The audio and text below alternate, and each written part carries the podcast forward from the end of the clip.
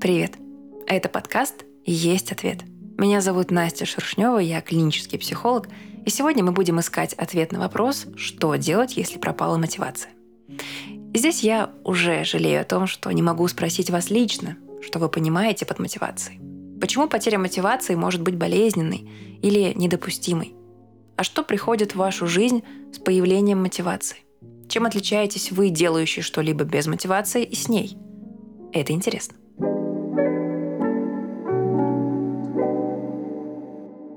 Но позвольте мне предположить, что мотивация представляет собой какое-то особенное состояние, при котором вы ощущаете бодрость духа, интерес, прилив сил, не видите причин, чтобы останавливаться перед предстоящим делом. Мотивация позволяет вам работать быстрее, быть более сосредоточенным. Вы не испытываете сопротивления и ощущаете удовольствие. А после успешно выполненного дела вы хвалите себя, чувствуете себя продуктивным, воодушевлены и довольны. Вы молодец. А что же происходит с вами без мотивации? Возможно, вы не можете долго начать задачу. Вы ощущаете сопротивление, желание делать все, что угодно другое, кроме этой задачи. Может быть, вы даже откладываете ее по времени не первый день. Само отсутствие мотивации вы можете начать воспринимать как красный флаг. Что-то идет не так, раз я потерял мотивацию. А что, если мотивация больше не возникнет? И тогда вы буквально обречены на вечную борьбу и нелюбимое дело? Звучит жутко. Кажется, что мотивация является движущим механизмом всех наших важных свершений, помогает достигать целей и получать удовольствие от результата. А что если я скажу вам, что это самое большое заблуждение о мотивации? Что если вам не нужна мотивация вовсе? Звучит необычно, верно? Давайте я объясню, что имею в виду. Представьте человека, который не чувствует мотивации или считает ее недостаточной, чтобы сесть и сделать задачу. Он тратит часы на внутренние уговоры, поиск нужного настроя, жгучего желания сесть и, засучив рукава, броситься в работу. Это вот-вот должно случиться. Вернее, ему так кажется. И чем дольше он находится в этом состоянии, тем больше начинает испытывать тревогу. Но вы помните тот неприятный сценарий про заниматься всю жизнь нелюбимым делом. И вот это все. Что мы наблюдаем со стороны? Человек тратит время на избегание, ожидание какого-то состояния, которое должно само по себе в нем возникнуть, и с каждой минутой чувствует себя все менее и менее счастливым. Через несколько часов или дней неудовольствия и постоянного фонового стресса от наличия незакрытой задачи, он все же садится и выполняет ее. Фух, мучительный час его жизни позади. Вот как вам кажется, что пережил бы наш герой, если бы просто перестал ждать это таинственное состояние и просто сел за задачу? Просто принял решение сесть и сделать задачу. Вот что бы случилось с ним? Он бы пережил некоторое неудовольствие от отсутствия желания делать эту задачу. Возможно, ему понадобилось бы чуть больше времени, чтобы сосредоточиться на процессе. А что еще? Он бы не потратил часы или дни своей жизни на переживание собственной слабости перед этой задачей, тревоги о том, что время уходит, Несколько часов мучительного откладывания и час выполнения самой задачи превратились бы просто в час-полтора работы над задачей. А знаете, что еще могло бы возникнуть в результате такого подхода? Наш герой почувствовал бы себя сильнее и комфортнее от понимания, что он контролирует, распоряжается своим временем, что впереди у него несколько свободных часов на приятные дела. Он продуктивный и дисциплинированный. Он сильнее противной задачки или не самых приятных обстоятельств. А вдруг мотивация появится в процессе выполнения задачи? С вами такое бывало? Вы долго готовитесь к чему-то, затем садитесь за работу, и уже процесс не такой изнуряющий и мучительный. Вы начинаете чувствовать себя более вовлеченным в процесс, начинаете хотеть увидеть результат, или вдруг понимаете, насколько хорошо справляетесь. Как писал Роберт Лихи в своей книге «Победи депрессию», поведение создает мотивацию у того, кто решает делать то, что нужно. Это важное утверждение. Конечно, мы с вами обсуждаем мотивацию с точки зрения обычного повседневного явления, но когда речь заходит о терапии депрессии, одна из важнейших задач терапевта – показать, что бездействие вгоняет еще в большую беспомощность, в то время, когда активность, без энтузиазма, способна подарить немного энергии. И мне кажется, что сейчас самое время немного проанализировать вашу жизнь и попытаться ответить на вопрос, все ли полезные и выгодные для вас действия вы совершали с энтузиазмом. А все ли действия, которые питались вашей мотивацией, в результате не приносили разочарования или осознания потраченного времени? И здесь можно уверенно утверждать, что ваша жизнь не всегда была полна мотивацией. При этом вы справлялись с множеством задач, которые вам подкидывала жизнь. Какие-то приносили больше дискомфорт, какие-то меньше, какие-то приятно удивляли в процессе и по результатам. И в связи с этим можно сделать важное заключение.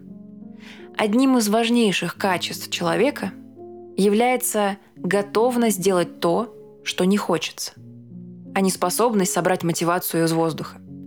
Готовность делать то, чего делать не хочется – Кажется, что это требует больше ресурсов, но на самом деле этот подход их экономит. Что выгоднее?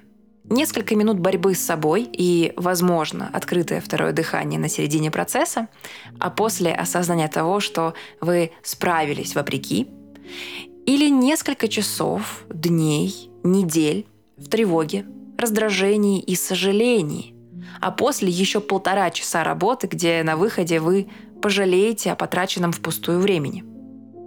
Выходит, ожидание, желание сделать что-либо может обойтись дороже, чем обычная готовность сделать то, что требуется. Но сам факт того, что вы делаете что-то, чего вам не хотелось, практически гарантирует, что вы подумаете о себе хорошо, вы почувствуете в себе силы, вы сохраните больше ресурсов и даже приумножите их. Ведь таким образом вы добились успеха.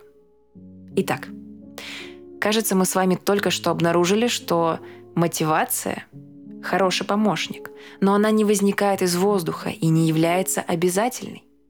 И здесь я предлагаю немного поговорить о том, что может облегчить нашу участь, часто не испытывать мотивацию к задачам, которые необходимо сделать.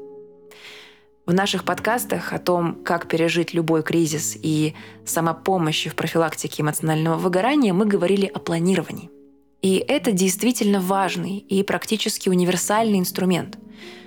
Что нам стоит знать о связи планирования и мотивации? Представьте человека, которому поставили задачу предоставить отчет о его работе за месяц. Это все вводные.